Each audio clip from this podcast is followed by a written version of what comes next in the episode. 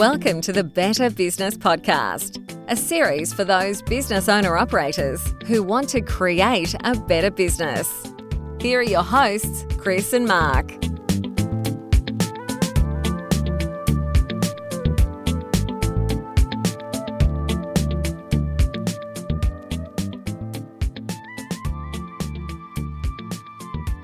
Afternoon, Chris. Welcome to the Better Business Podcast. Good afternoon, Mark. And I'm trusting you're well.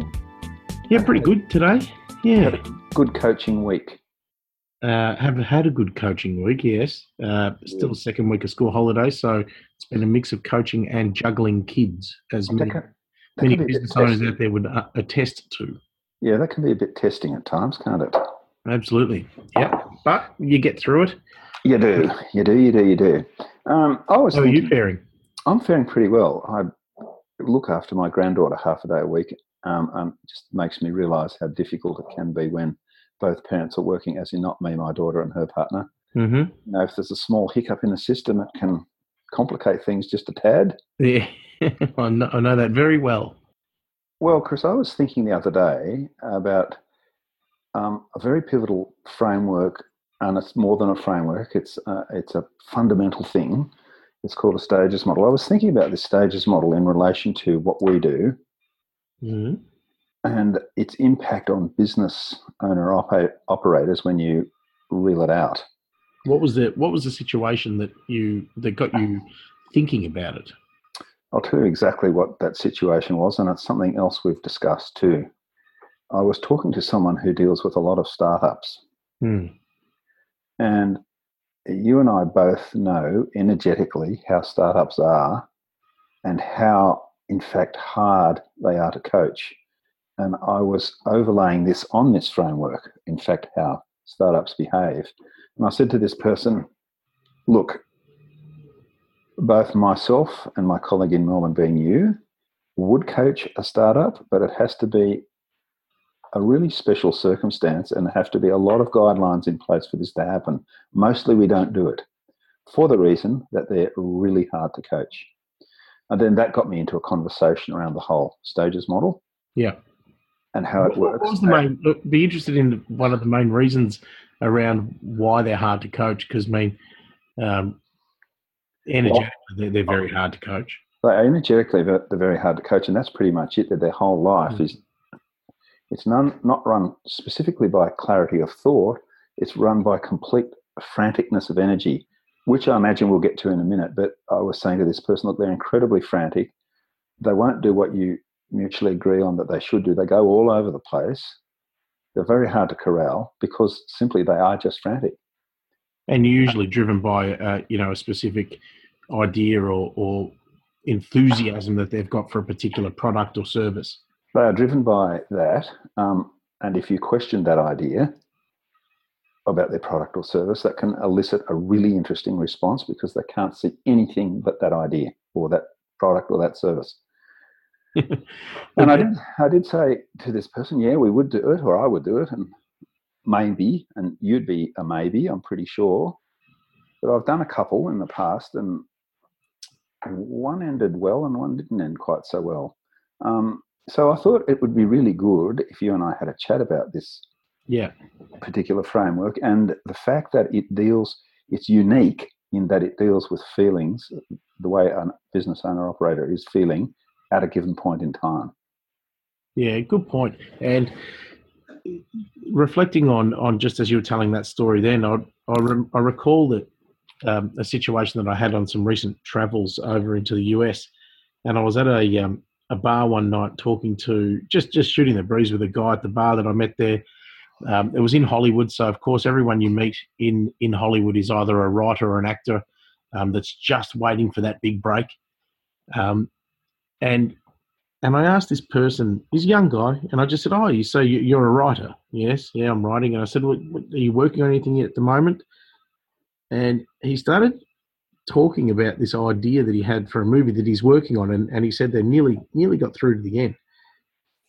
And I and I'm listening to this whole story, and I'm so, and I just said to myself, I'm, I'm going, as he was telling me this bit, this bit, this bit, and then this happens and this happens, and I said, this sounds exactly like one of the movies I saw when I was a kid in the 80s.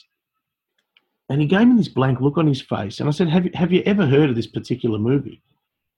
And he, he sort of said, Well, no.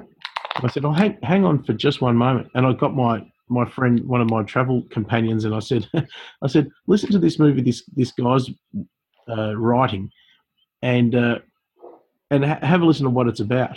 And he told him, he said, "Oh, well, that sounds exactly like that movie. Are you remaking it?" And the look on this this guy's face was just white.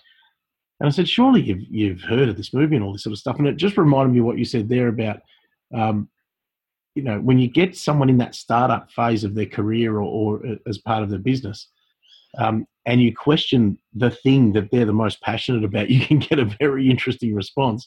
And I said, look, you, you might want to ask around Hollywood or start telling this story to a lot more people because I don't want you to go down a path that, that looks like an absolute remake if you're not intending it to. Because everyone's going to compare your story to this movie that I've seen, and uh, and it's a pretty popular movie. So, uh, you know, there you have it. But it was it was quite funny. It just reminded me then of your story. Uh, but this stages model. So, might I just interrupt you yeah. there for one second to mm. say, ordinarily, ordinarily, when you and I do this, it's a very visual thing. Yeah.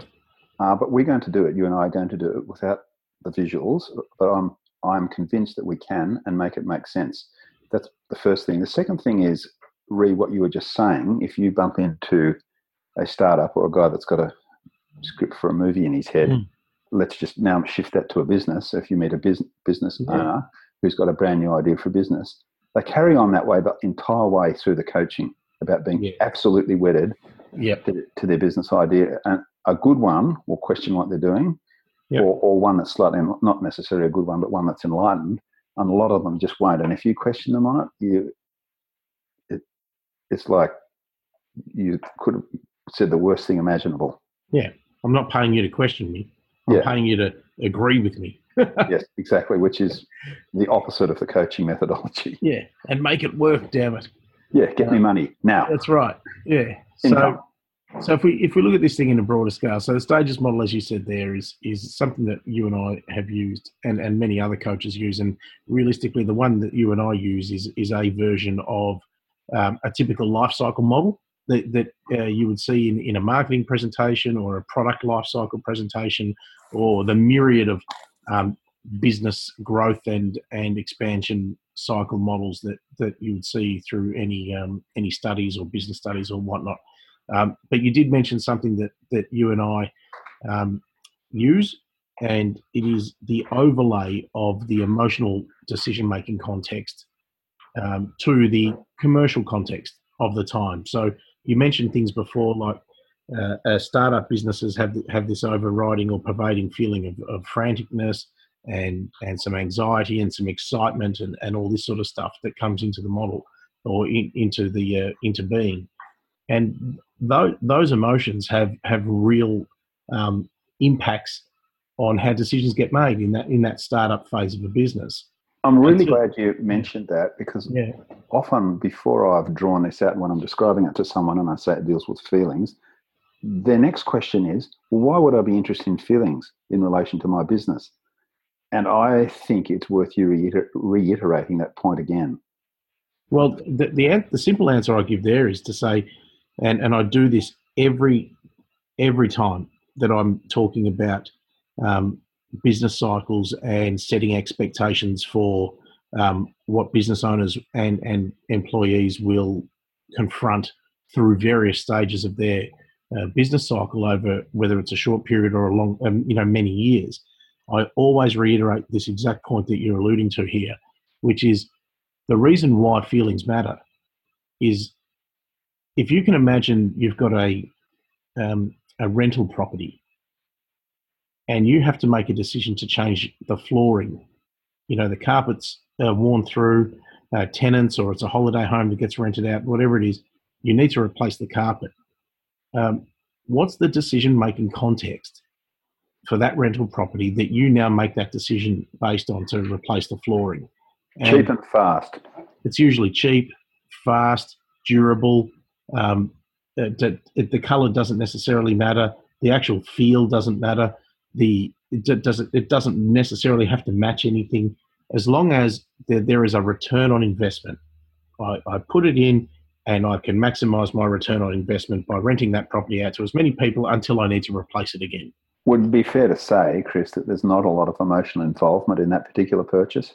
No, it's it's 100% return on investment. So when when I do this in, in workshops, or when I set the scene for business owners to say that why feelings matter, is I always give them that example because most people can identify with it. They've either rented a home or they might have, their families or themselves might have some sort of rental property that they have made these decisions for. Then I ask them, imagine now you have to make that same decision for your own house what's the decision making context like then? And all these other factors come into play. It's got to feel good. It's got to look good. It has to feel good when you when you walk on it with bare feet. Some people, you know, put a lot of uh, stock in that. When I get out of bed in the morning, I want it to something to feel nice under my feet. It has to impress my friends. It has to uh, match the period of the home. It has to, all, all these other things come into play, and and then you can extrapolate it a little bit where where you um you say that if you've ever done this in the past, you you'll find that often other decisions to upgrade certain things around the house then get made off the back of replacing some flooring. So all of a sudden, a decision to replace some flooring turns into a much more expensive decision to to get the whole feel right. And when when then you say this to them and and they become aware of it. Uh, you say, what's the context here? And they say, well, one one context for the investment home is return on investment. The context for our own home is is, is feeling. And the way they want to feel dictates the way they make the decision. And then I ask, when you are in your business, do you make more decisions based on how you would for an investment property or for your own house? And it's it's normally nine out of ten or at least eighty percent of the room that will say we make it based on how we would make decisions for our own home. And then that's when I say, well, that's why feelings matter you will make decisions in your business based on how you're feeling. I think that's actually a wonderful metaphor and analogy for this whole thing, actually. It, and that, it, that is how it plays out. I add sometimes add a little tiny bit to the end of that, which um, is really what you're saying, but I simply say at the end of my explanation, feelings have commercial value in your business. Yeah, hundred percent. Commercial, there's commercial relevance. And so, um, and so what we what we talk about then when we start looking at this this framework that we use is that it, it's it's one of those ones that not only maps the commercial stages of your business, of which there are there are five. There's your startup phase, which you mentioned earlier on. There's a there's an, a growth or an accelerated growth phase. Then there's uh, three phases that come out of what we call the second brick wall, which are advanced growth, plateau, or decline. Okay, so those phases there, uh, you don't do all three at once. It's it's a choice of one of those. You can choose to go into a into a higher uh, advanced growth business um, model. You can choose to to plateau and, and stay relatively steady, and you can choose to decline. And, and they're all legitimate choices. Interesting on the plateau, and we pro- I'll come back to the plateau actually because we we'll get in front of ourselves on this thing. Mm-hmm. Um, what I was thinking is, why don't we walk through it from if you imagine a line across a page running horizontally, going left to right, we're going to start at the left hand end. And that's about as much of the visual as I think we need at startup phase. Why yep. don't we walk through it sequentially, um, starting maybe at startup? What do you think?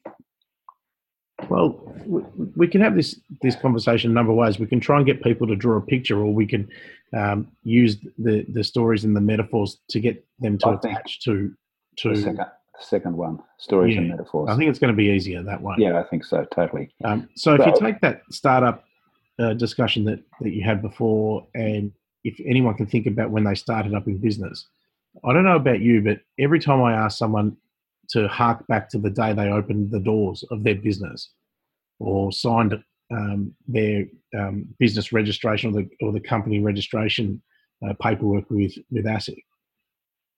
Um, I always ask, how did you feel? And one word comes back, and that's excited. I felt excited. Uh, that's exactly true. Um, uh, the, often, well, I actually struck this in reality where I was at a dinner party with someone who just started up a business, and there was eight people around the dinner table, and it was a wide ranging conversation. And every time it came back to that person, they'd talk about their business startup. And the conversation move off. It could be football, it could be anything. Come back to that person. They talk about their business startup. Yeah. Conversation go around the table again. Come back to that person. business startup. And that's exactly what they're like. They get really frantic and fairly, uh, yeah, probably a tad obsessive about it. Yeah, but but it's usually born out of excitement. It's born out of it's born out of good energy, though. Yeah, yeah. So um, so we, we start up, and and as we're going to say before, you know, if there are emotional stages that go with the startup phase, um, not necessarily in order, but but just in the mix of that franticness, there are there are feelings of excitement. There's there are feelings of anxiety, um, of confidence, um, and and I often say startup businesses will or startup business owners will actually experience all of those in the one day. Yeah, and and a small modicum of abject fear.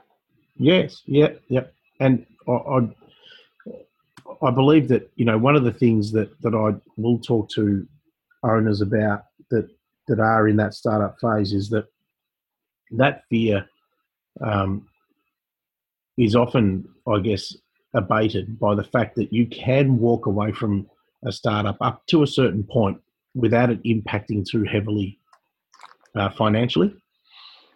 So what you tend to find is that we lead up to this period of in, of, of having a, a major investment in our business, mm. whether that comes externally from uh, you'll see a lot of startups these days. They're always pitching for um, uh, venture capitalists and and uh, funding to come out, crowdfunding, blah blah blah, all, all that sort of stuff uh, or that they might just go to the bank to get a loan, or they might put their house up a collateral or assets or whatever it is that that gives them some sort of equity in a loan to invest in things that they need. They might need extra staff, they may need premises, they may need uh, some sort of technology system, what, whatever it, um, whatever that investment is. It's usually too big to walk away from without owing someone some money. So just before that investment, hmm. um, mm. there's a period of will I or won't I make the yes. investment? Uh, and that that's what we call the first brick wall. Yeah, and, and, and that investment happens in that first brick wall as well. Yeah. It's, it's, will I, won't I, will I, won't I, will I, won't I?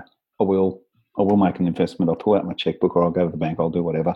Yeah, and a lot of the uh, business owners that I've worked with over the years, I always I like to ask them to say, well, what was it that gave you um, the confidence to to make that investment? And often their story is, um, well, I just I started to sign up some business that looked like it was going to be longer term. I started to get some really good feedback from the clients that I was working with. I started to uh, just feel differently. And that feeling was that confidence. So, what happens is this anxiety and this excitement and this franticness starts smoothing out into some confidence where people, people begin to believe in, in the idea that they've actually got something of value. Mm-hmm. And then they say, okay, for me now to take this to the next level, I need to do X, Y, Z. I need to go, like we said, get some staff, get some premises, get some uh, systems, w- whatever that investment looks like. Get, bring on some partners, whatever that looks like. It, it becomes an investment in the business, and then that that's when we say pushes us through to to this next phase of the business where we get to start to get onto the, onto a growth plane. There's a little period before that growth, which you have probably experienced and I have, where we talked about frantic, frantic before that brick wall where they make the investment. Now they've made the investment, and I've seen some businesses get truly frantic now because they've actually shelled out money. Yeah, because they owe someone something. Yeah, and they go, God, God, I really want this to work now. I need to know everything about how this works, and I just need to know everything in the universe that's going to make this work. Yeah, and that's quite an interesting phase. It's good frantic again, but it's very frantic. So, if I can take listeners on a little bit of a mental sort of gymnastics here, um, I, I always like to run this uh, analogy through this story here and and and ask people just to keep it in mind for when we get a little bit down the further further in the track in this conversation is that exactly what you're describing there. I always describe this first startup phase of a business as the business owners got a, the, that game twister. They've got the twister mat and they have a hand and i'm a not sure where we're going here Pez. I, yeah well, I don't know where you went there. I was just talking about Twister. Okay, cool, cool, cool. Yeah. Keep going. Yeah, so you know, I'll I'll leave the the rest of that to your adult dinner parties that you're referring to before. Um, and I always say that your business at that point is is like the twister mat, and you have your hand and your foot on everything in the business. You can touch and and get involved in everything because uh, you feel like it's your need. As you get into this growth phase after your investment, what tends to happen is you, you start letting go some of that control and some of that responsibility to other people in your business. Do you, um, a question for you right there. Yep. Do you think all business owners let go at that stage? Not right at that stage, no. But uh, as well, we- I'll ask you the question a different way because I have struck this where they don't let go. no. So go of things they should let go of. Well, well, and this is again, it, which why it gets back to the, I guess, the emotional state of the business is because when when things are tight and anxious, um, human nature is says that the, the leaders then get involved in everything. Yep. Yep. And, and that's that startup phase. As things start to loosen, as we talk about into the growth phase, where uh, better revenue, better profitability, um, more time, more comfort, more, you know, sometimes we refer to this as, as a good times period in the business where we'll have a sustained period of, of, of growth, of uh, good, good profitability, of, um, you know, feeling like there's, there's time for our, whether, whether clients that we work with or channels that we sell through, there's, there seems to be a, a fair bit of time for everything. And, and it's just that feeling where you're just in a good, good groove. Yeah. Yeah. So that good groove will often mask the idea that mask the um, uh, proclivities of, of, of leaders or, or owners of business, whether they're control freaks or not. they may still control everything, but because there's a different feeling in the business, they may give the impression that they're letting go of full control. Yeah, there's space in the business at that stage, isn't there? Yeah, that's right. There's space in the business. They'll get people to do things, and whilst it's feeling good, we're happy for them to do it. Yep. as we get through. And this is just a natural cycle. So this is not, as I say to everyone, um, if if I've explained this particular framework uh, ten thousand times to hundred thousand people, no one's ever really questioned the the, the flow here. I'll, no I'll ask you this: yeah. I'm glad you raised that because Yeah. sometimes I, I think you've experienced this too because we've talked about it. Sometimes you get people who want to question it either now or f- when we get further into explaining the model. Yep. Do you have a, a response to that when someone says, "Oh, well, you know, how do how do we know this is real? How do we know this is true? Where where'd you get it from?" Blah, blah, blah. Yeah. So the people that question it are the ones that we're still talking about that have been in the startup or the growth phase. Yeah, The ones I, that never question it are the ones that get past this phase where we where we're going to go next with this conversation. Where I've I started working with a business, and it was someone that I'd spoken to quite some time ago, and and we, we were just talking, you know, uh, probably six or seven years ago, and he was asking me some questions, and I said, "Oh, look, how about I draw this out because uh, I'll I'll just show you what what I know about what's coming up for you next." and and it was a good conversation. We had a bit of a, you know a few laughs. It was probably just over a beer somewhere in a pub, and and we we just you know I, I thought nothing further of it. Lo and behold, a few years later, the phone rings and he says, "Hey, remember now? Remember when we got together? eh, You know, X amount of years ago, and you you got out your you know you got out your bloody texters and started drawing me this this uh, drawing." And I said, "Yeah," and I, I couldn't really remember it. I said, "What did I draw?" And he said, "Oh, it had a couple of brick walls on it and a line." I go, "Ah." And he goes, Yeah, well, everything you said then is, is happening to me now. So that's why we need to talk. Very good. Example I sometimes say to people who want to really question it at length, and particularly if there's a number of people in the room, I simply say it's not my job to justify the model. I know it works because we've done it to, if we've done it to 5,000 people, we've explained it to 10,000 people, and Yeah, mostly heads nod. And so if I have to justify the model, possibly it's not going to work for you. Yeah. Or you could say, Do, do you have a different model in, uh, you know, do you have a different framework or a different idea in mind? And then they'll do. usually explain something that they're hugely passionate about. Yes. Good, just go use that. I don't care. no, I don't care. That's exactly, I don't care. So Yeah. we're in we're in growth phase. So I'll, I'll just do a minor recap now. We Yeah. talked about startup. Yep. We've talked about the first brick wall and the need to invest in some form or other. We've talked about the little bit of frantic that happens on the other side of that first brick wall. And now we're in growth. And this is a good feeling. The space in the business, everyone's doing what they should do pretty much, Lee. And there's generally positive energy in the business. What yeah, correct. And and I always say that um, that little franticness after that investment period um, is the best example that um, that necessity is the mother of invention. In that humans will, when when they absolutely need to make something work, they generally are good at doing it, and uh, that that investment phase is is a representation of, of nothing else but commitment.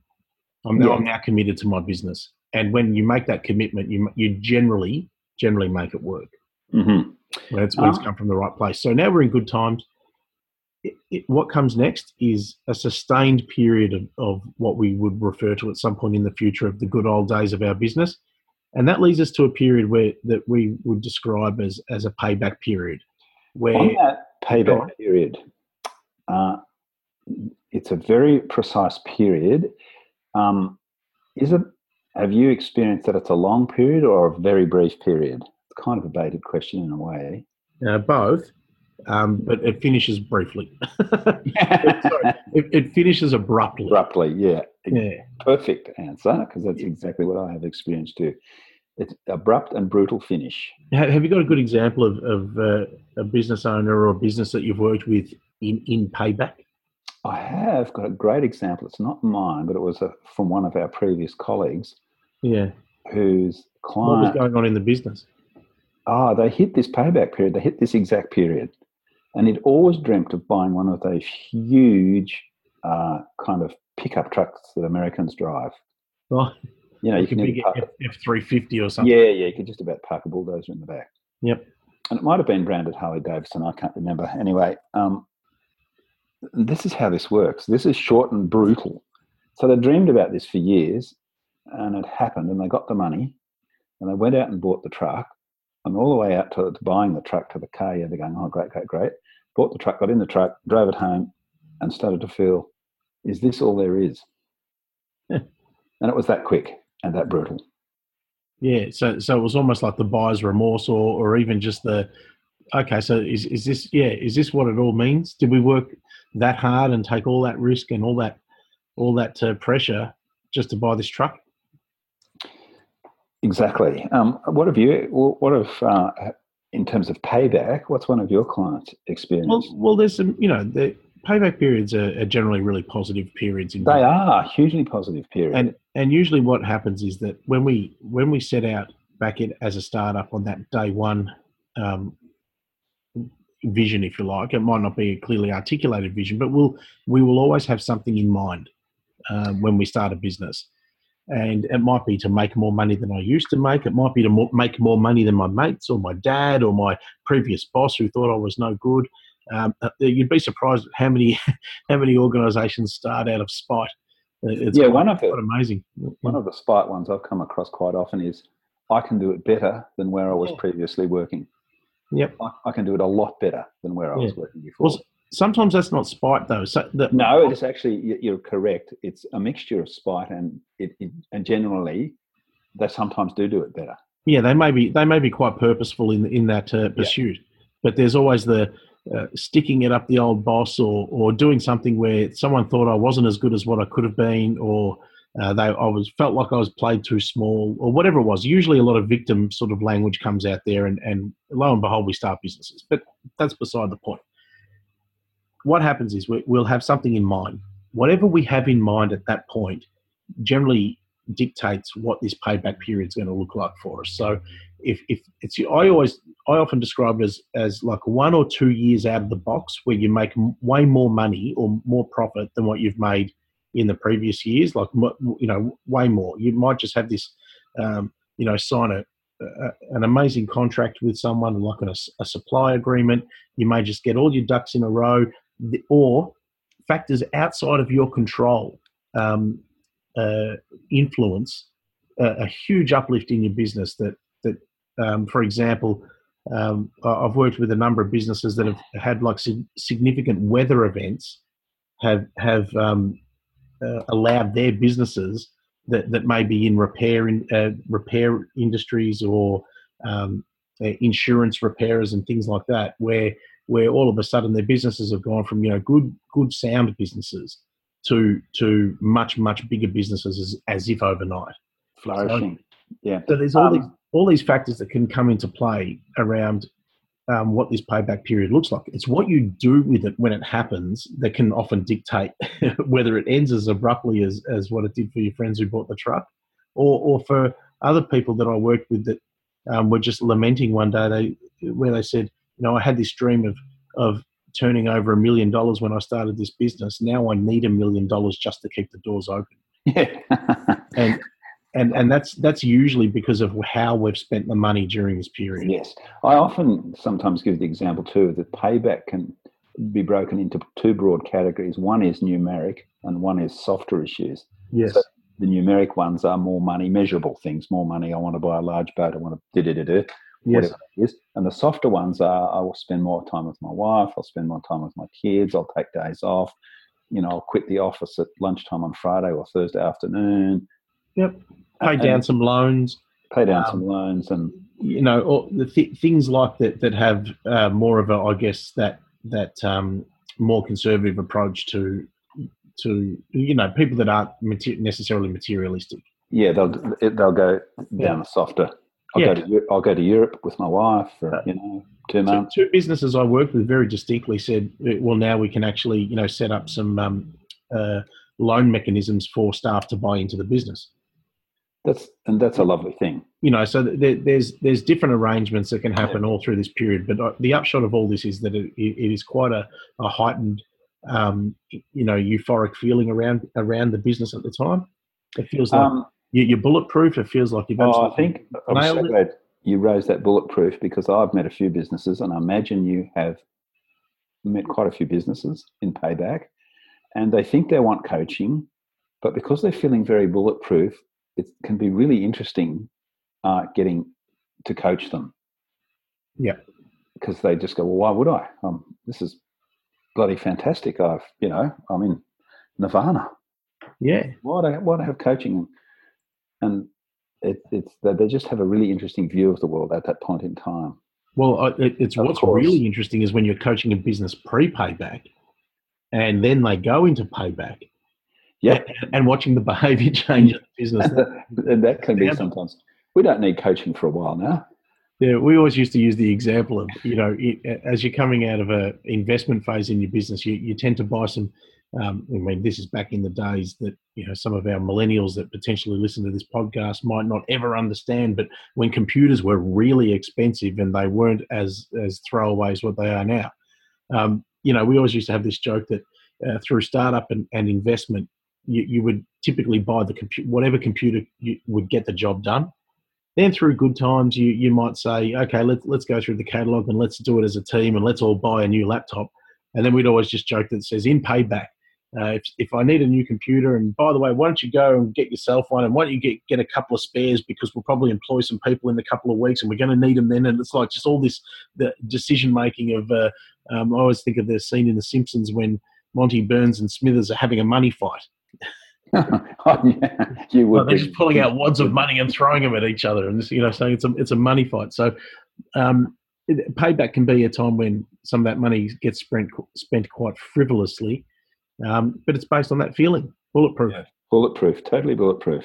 We had um, uh, myself and a colleague uh, used to work with a financial planning business, and they, we'd worked with them for probably about uh, two years, and and probably caught them at the start of their good times period, and, and they were moving into payback, and the owner of the business was definitely moving into payback because um, one of the points we should make here is that uh, the owners of the business will always be a stage or two ahead emotionally from where the body of the staff generally is, if you like, a, an aggregate feeling of the business, if you like.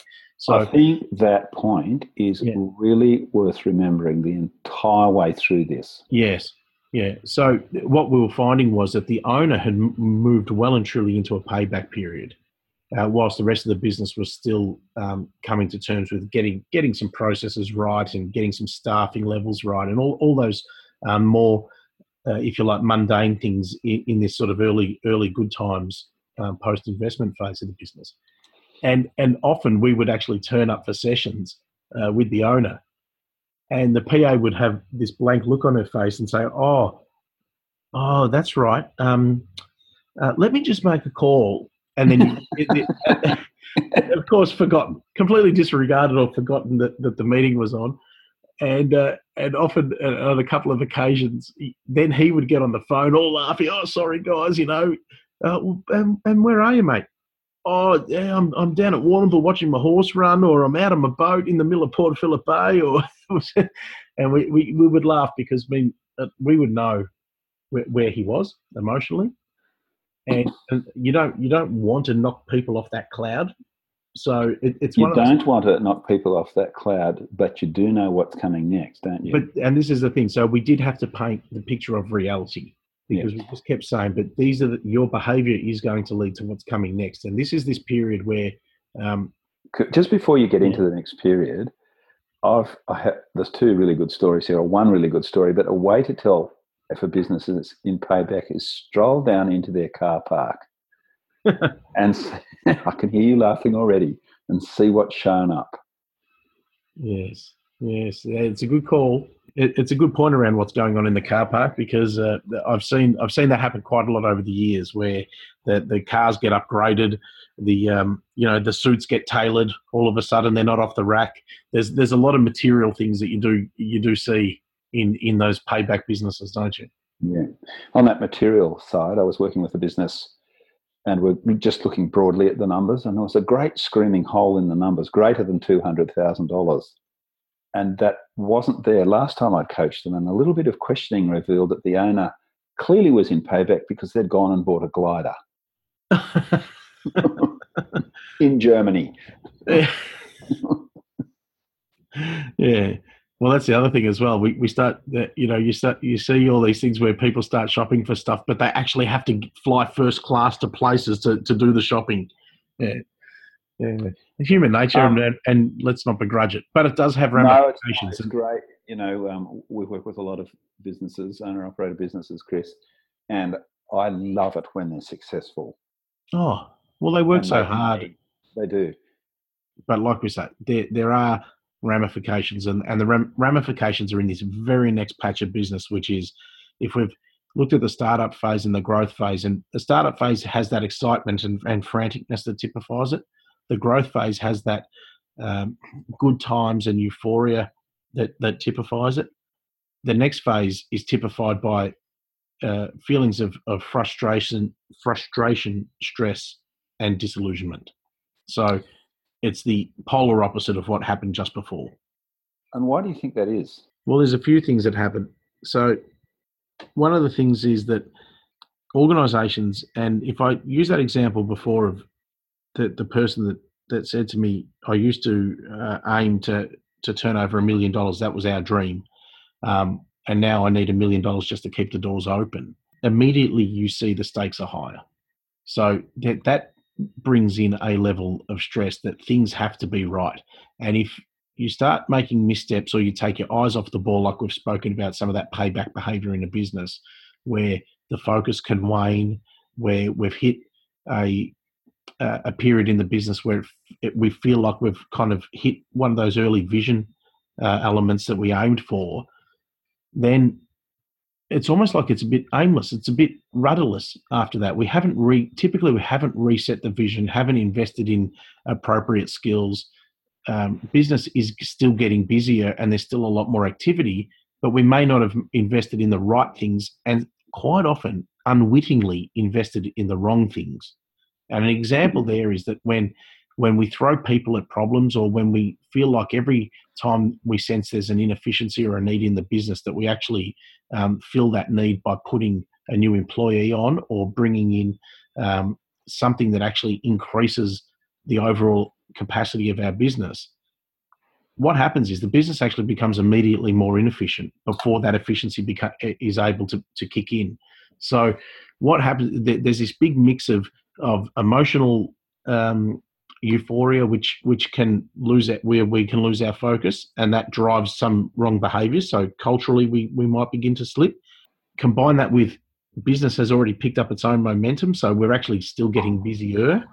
And then also then throw on top of that is that we may well have actually unwittingly chosen to become more inefficient by investing in the wrong things. So instead of investing in a bunch of things that that help us become more efficient we've actually invested in things that actually have made us more inefficient by actually building a bigger uh, business that immediately well doesn't pay off immediately, but is a much longer churn to bring that return on investment. Mhm. So examples Okay. of that are when we put on more staff, when we uh, sometimes we acquire another business. So part of that euphoria in the previous pe- period is that we will go, okay, well now we're in acquisition mode. We're going to potentially buy up a competitor, or or buy up another um, list of of clients off another business. And all the time, or every time we make one of these decisions, we're actually, if you imagine your business is a cup, and the water level is what you're turning over relative to, to the, the capacity of that cup. Every time we make a decision to put on more people and leverage more more staff in that way, we're actually building a much bigger cup every time. And Yes, so if, you- if you tip your water level into that next cup or the next two cups, and they're much bigger than the one it came from, that water level, by comparison, actually starts maybe filling up a quarter of that cup. So the gap in the top of that cup, it represents how much inefficiency is actually in your current business model. Now you're paying for it because that's you've already paid for the cup. You know, you, that's the overhead you're you're going to incur, but you haven't actually filled it yet, and th- and that's what happens during this next period of the business. And and when that happens one or two cycles in a row, the common story I get from business owners here is we're turning over more money than we've ever turned over, and I just don't know where it's going. We're keeping less of in our pockets. Uh, so we talked about brick walls, Chris. Um, now we're coming up to the second brick wall. Yes. Yes, exactly where we're it's headed. worth mentioning at this stage. We're either going to go into the brick, we're hitting the brick wall, or we're in it. If we go right back to the beginning at startup, um, let's use an architectural firm, which I've worked with a few. Right at startup, they start a business because they love architecture. Now at this wall, they're not getting to do much architecture anymore. They're getting to, they've got hold of a tiger by the tail. They're running a business, it's complex. Whatever technical skills they had back at the beginning are not serving them that well anymore. Yeah, yeah, spot on. So if you look at this this transition here, and and if I can uh, hark back to the mental gymnastics I was asking people to do earlier on, what you'll find is, and I've had this conversation with a client in the last 48 hours, where they're feeling a lot of pressure to throw people at problems.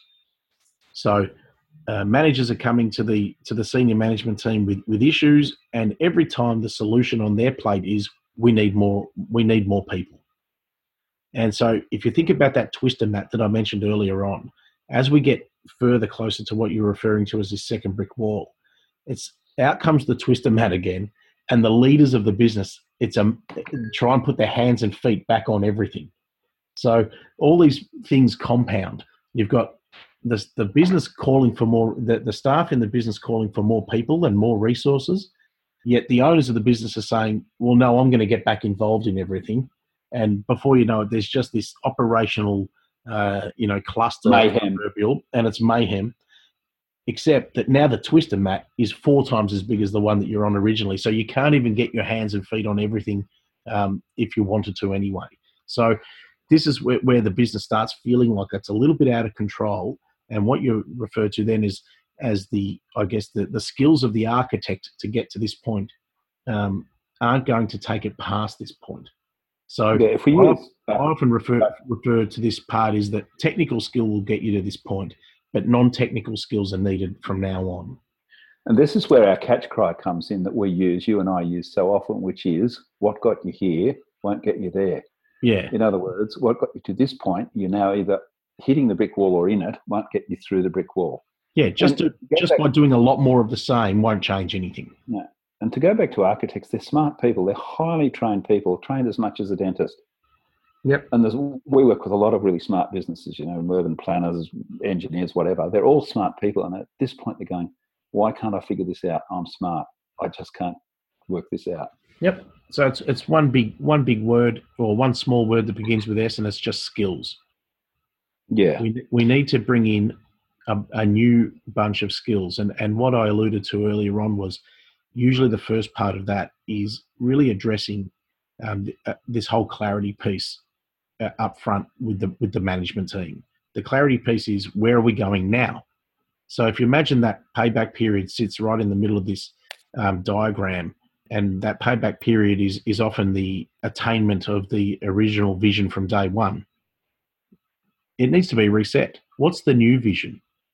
Are we clear on our purpose? Do we do we have a culture? Uh, is the culture that we have going to take us further, or do we have to let go of a bunch of stuff and introduce a bunch of new stuff in terms of behaviours and and people and the way that we match um, our people in the business? Uh, so there's this there's this big piece here of it's almost like a reset period. It is like a reset. It is totally a reset. Um, and you and I often use the three C's to get businesses through this big wall, which is clarity, which you've just described as vision. Yep. Control, which is how do you run the business and who does what, and confidence to run the business. Because uh, I have found that often business owners at this stage, it's confidence starts to slip. What do I do as a leader? I've, yeah. I've been a leader, an architect. Now I'm leading a whole bunch of humans in my business. How do I do this? Because in reality, no one's ever taught them how to be a leader.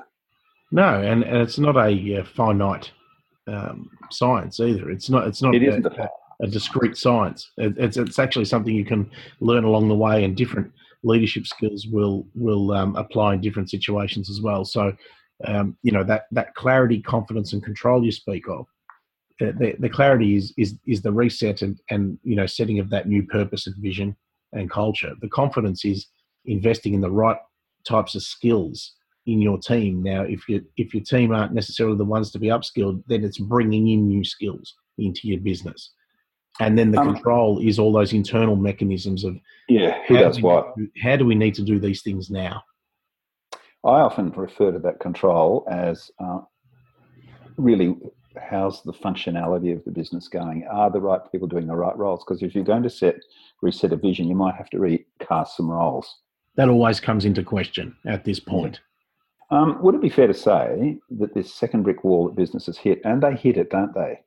Everyone, everyone hits it, and this is the point that I was trying to make before: is that it, it, it doesn't matter how many times I've drawn or explained or or or just uh, you know told stories about this cycle or these uh, stages or, or these cycles for business. Um, the, the thing that I always say over the top of all that is, and you can't avoid it. Everything yeah. go through these phases, some longer, some shorter. You can minimize it by yep. behaving differently in payback. You can minimize it, but you will go through it. Would it also be fair to say that the second brick wall is pretty ugly? Can yeah, be pretty ugly. Yeah, we, we, we often um, use the term that especially the business owners, will become disillusioned. Yeah. And it's when they stay in that period of disillusionment for an extended period of time and, in a way, allow everyone else to join them in their disillusionment, um, then then the whole business can start feeling really ugly. So you'll you'll notice some of the things like increased attrition rate of staff. Uh, you'll notice a lot more um, sick days. You'll notice a lot more people just feeling generally unhappy. There'll be uh, some more of these cultural incidents in your business. There might be some HR issues. There, there'll be all these things when people just aren't feeling happy at work. I did work with an accounting firm where all the three directors were in the second brick wall. And I described it to someone as you'd walk into their reception, or I would walk into their reception, and it felt like someone dropped a fridge on me. Yeah, it's amazing, isn't it? Oh, it was just, you could tell it stuck out like crazy. Um, so I, I might, I think it's worthwhile doing a quick recap here. We've started at startup. Yep.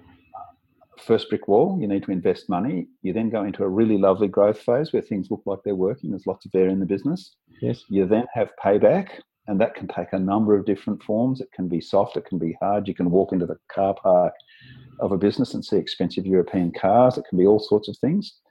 And the end of that is brutal, and it can just slip into, I'm now not happy. Yeah. You've got a tiger by the tail. And then you come as up to the second. Yeah, as if overnight. And then you move up to the second brick wall where your technical skills, whatever they might be, will not help you get through that second brick wall on their own. No. So you pop out of the second brick wall mostly. Would it be fair to say, Chris? I think, at least I'll talk for me, I think I've coached more businesses that are either approaching that second brick wall or in it than in any other place. Yeah, and and that that just stands to logic really because that's when most businesses will cry for help. Yeah, perfectly true. In the second brick oh. wall, what I often refer to in there is, is a research phase. So after people sit with this disillusionment and, and this high stress and, and just this feeling of that whether that they're not feeling that good about their leadership or that they've they're failing or, or whatever it is, um, that- they'll typically kick into a, a different gear and say, okay, well, I can either accept this and this is my new future, or I can actually start looking at some possible solutions. And then so there'll be a research phase, and usually someone mentions maybe get get someone in to help you or start attending some seminars or or whatever. So that that's when you typically find most people will will come to people like you or I, say, hey, I need some help. H- how do you do it? So you've um, they're popping out of the second brick wall now, and there's a couple, as you said earlier, there's a couple of areas that a business can go. One is advanced growth. Mm-hmm. One is plateau, so that they just don't do anything, and one is decline. Um, well, I think it'd be it's worth noting here that businesses that do go to, into plateau usually go into decline because it's very hard to plateau a business. unless you have a business model that really allows you to very very clearly limit your capacity and say and and then you're content with it. Um, I, I only want to work with x amount of businesses or i only want to produce x amount of uh, product. And once that's sold i'm happy uh, for that to sell and and i can tinker with my margins here and there but that's kind of where i see my future that that, that could be a plateau business model Yeah, that could be a plateau business model. Beautifully described. but typically, um, what will happen is that uh, if, if you still harbour your your desire and your you've hung on to your business model from the past, a choice to not really grow uh, is essentially a choice to decline, and you'll Yes. find energetically the business starts winding down anyway. So it's very um, look hand on heart. I have I've never come across a business that says, "Okay, I'm disillusioned. I need your help, and I only want your help to reach this this uh, ceiling of business." they all say, um, I, "I want to become an advanced growth business, or or help me wind this thing up." I have come across not a business that wants to plateau, but I've come across a CEO that went, I want a lot less involvement in my business. I don't have the energy to invest it anymore. I still want to be involved with it, but I want to do a lot less. And in that instance, it was simply a case of finding someone else to become the CEO. They wound their work days back to a 60% work week and were perfectly happy. And that, and that's Um, usually a, a succession play anyway for the business to achieve advanced growth. And that should have happened back earlier, anyhow. So It's worth have come noting out. this little period here where we're talking about popping out of the second brick wall. One is that we're kind of glossing over it relatively quickly that at how, how long this can actually take because this is the longest Oh. part of the coaching phase in a business when you're trying to energetically help the business turn itself around. if Um, you've met them and you haven't coached them and they are in the second brick wall, it can be a long time that they've been in the second brick wall prior to you meeting them, yes, yeah, good point. like two years or more. Yep, There's eagerness to move out of the second brick wall. It takes some heavy lifting. Absolutely heavy lifting because, I with all of that goes some self awareness.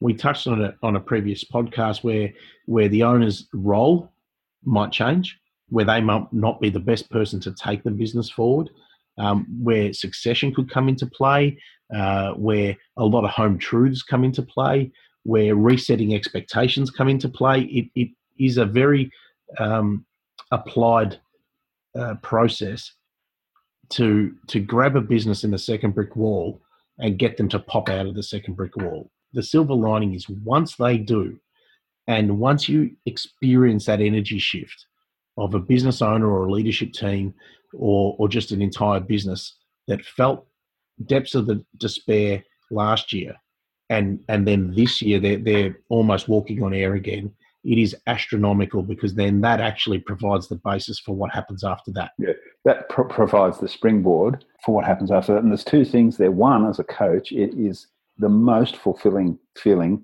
You get them out of that second brick wall. It is just sensational. The other one is if you talk to a business owner's wife and they're out of the second brick wall, Or they husband. just or husband. Yeah, good point. well, considering I've probably worked with more women. I know you've men, worked with way more than me. It's a very valid point. Let's just say their spouse to be accurate.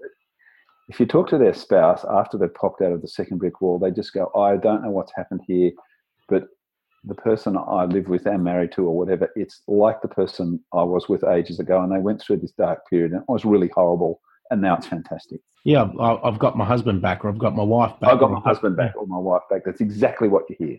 Yeah. All that says is that what's happening in the workplace is being dragged into home because it is an emotional state. Well, not only that is it's what you refer to quite often when you say we are work we we generally work exclusively with owner operator businesses. There is there is no delineation between business and life. None. And so so whatever happens through these business cycles none. Is absolutely mirrored in what's happening in their in their personal life and their personal relationships and communication at home and communication with their friends and it's very very hard to draw um, discrete boundaries around these things in their lives. Well, it's so, almost impossible to draw discrete boundaries. Oh, I don't think I've met one person that has.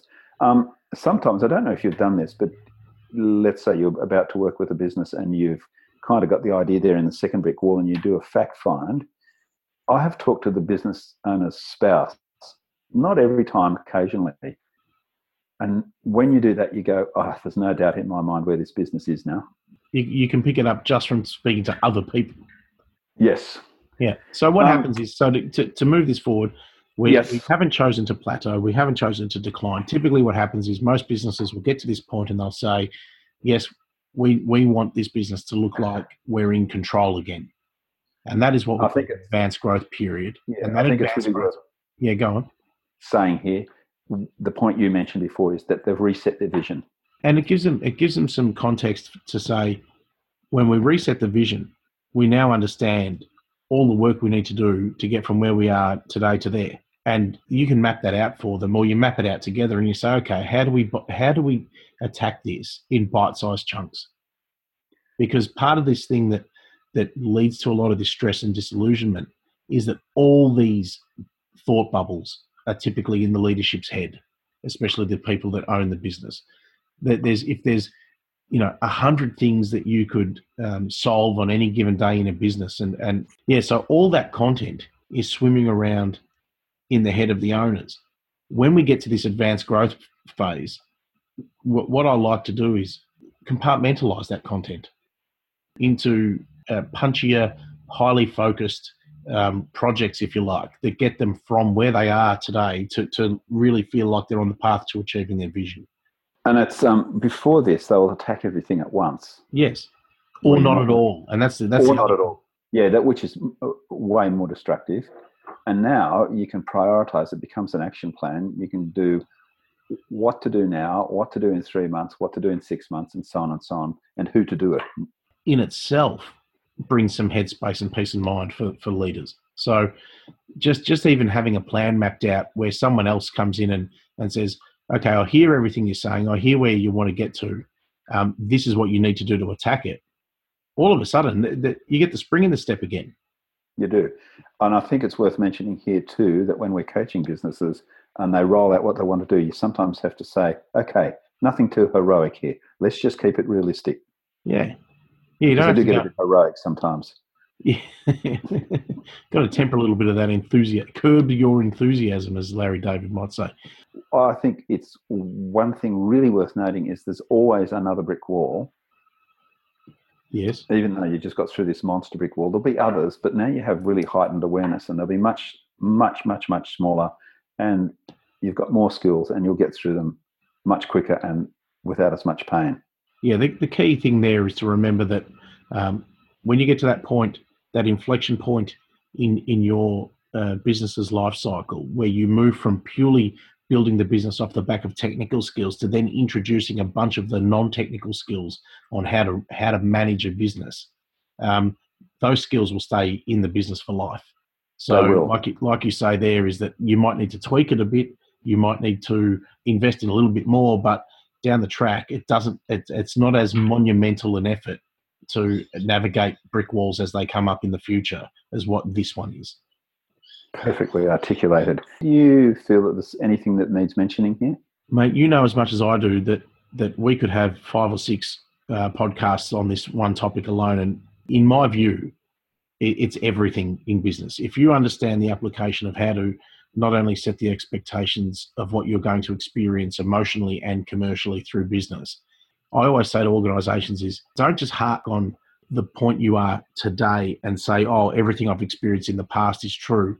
I always say, well, then if everything if I've drawn a picture and I don't know you, and I've basically um, given your life back to you chapter and verse through the through the um, medium of a drawing or a story, would you trust that I might know what's going to happen from here?